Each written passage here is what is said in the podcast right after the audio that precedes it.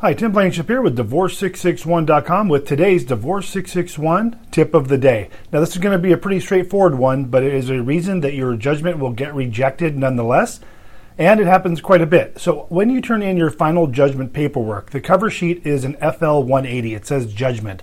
On page two, there's a little line that says number of pages attached. What you need to do is count every page following that second page of the judgment and write that number down.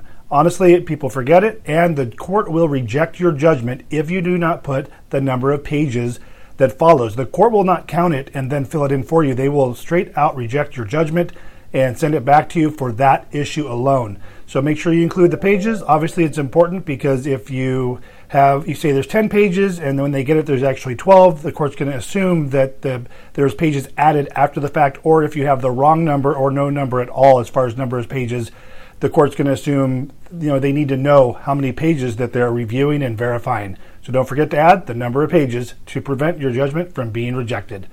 Tim Blankenship, divorce661.com. Thanks for watching.